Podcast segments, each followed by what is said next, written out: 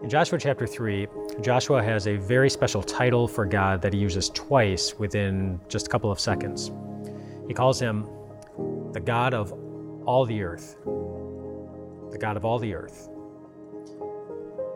And if the Israelites were wondering what he meant by that, God showed them.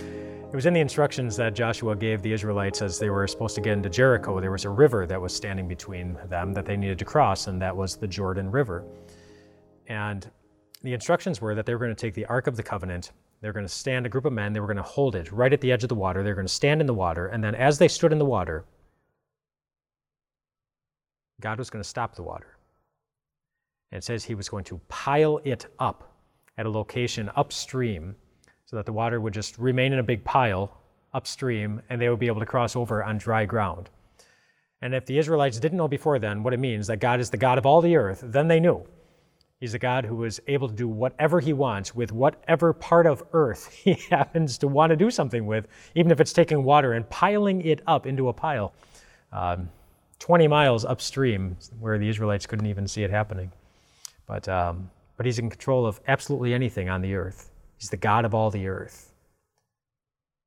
And then, as they went in and they faced all the different nations that Joshua lists, the different enemies that wanted nothing to do with them and wanted nothing to do with God they would also see something else about what it means that God is the God of all the earth.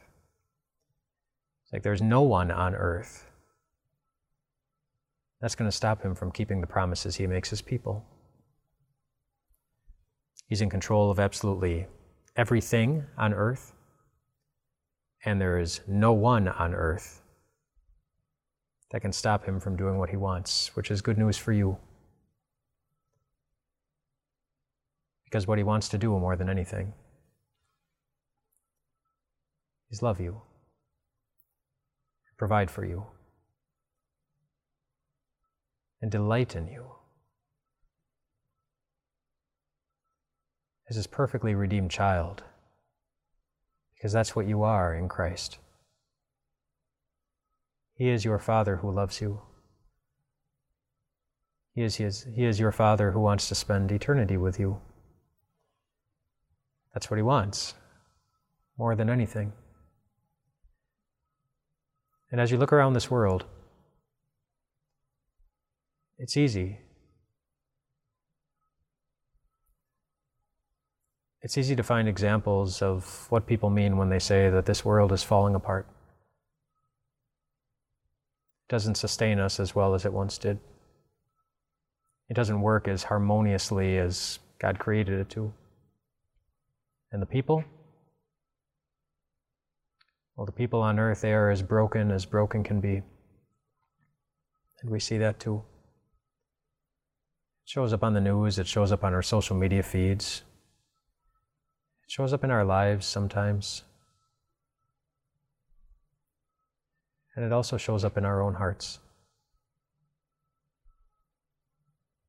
We look in the mirror we match ourselves up against God's law, what God expects of us, and we know. We are broken too.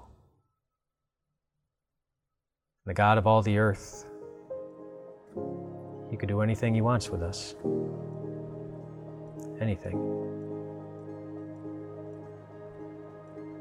And yet, what He still wants more than anything is to love you is to provide for you, is to watch over you, and delight in you as his perfect child because that's who you are in Christ.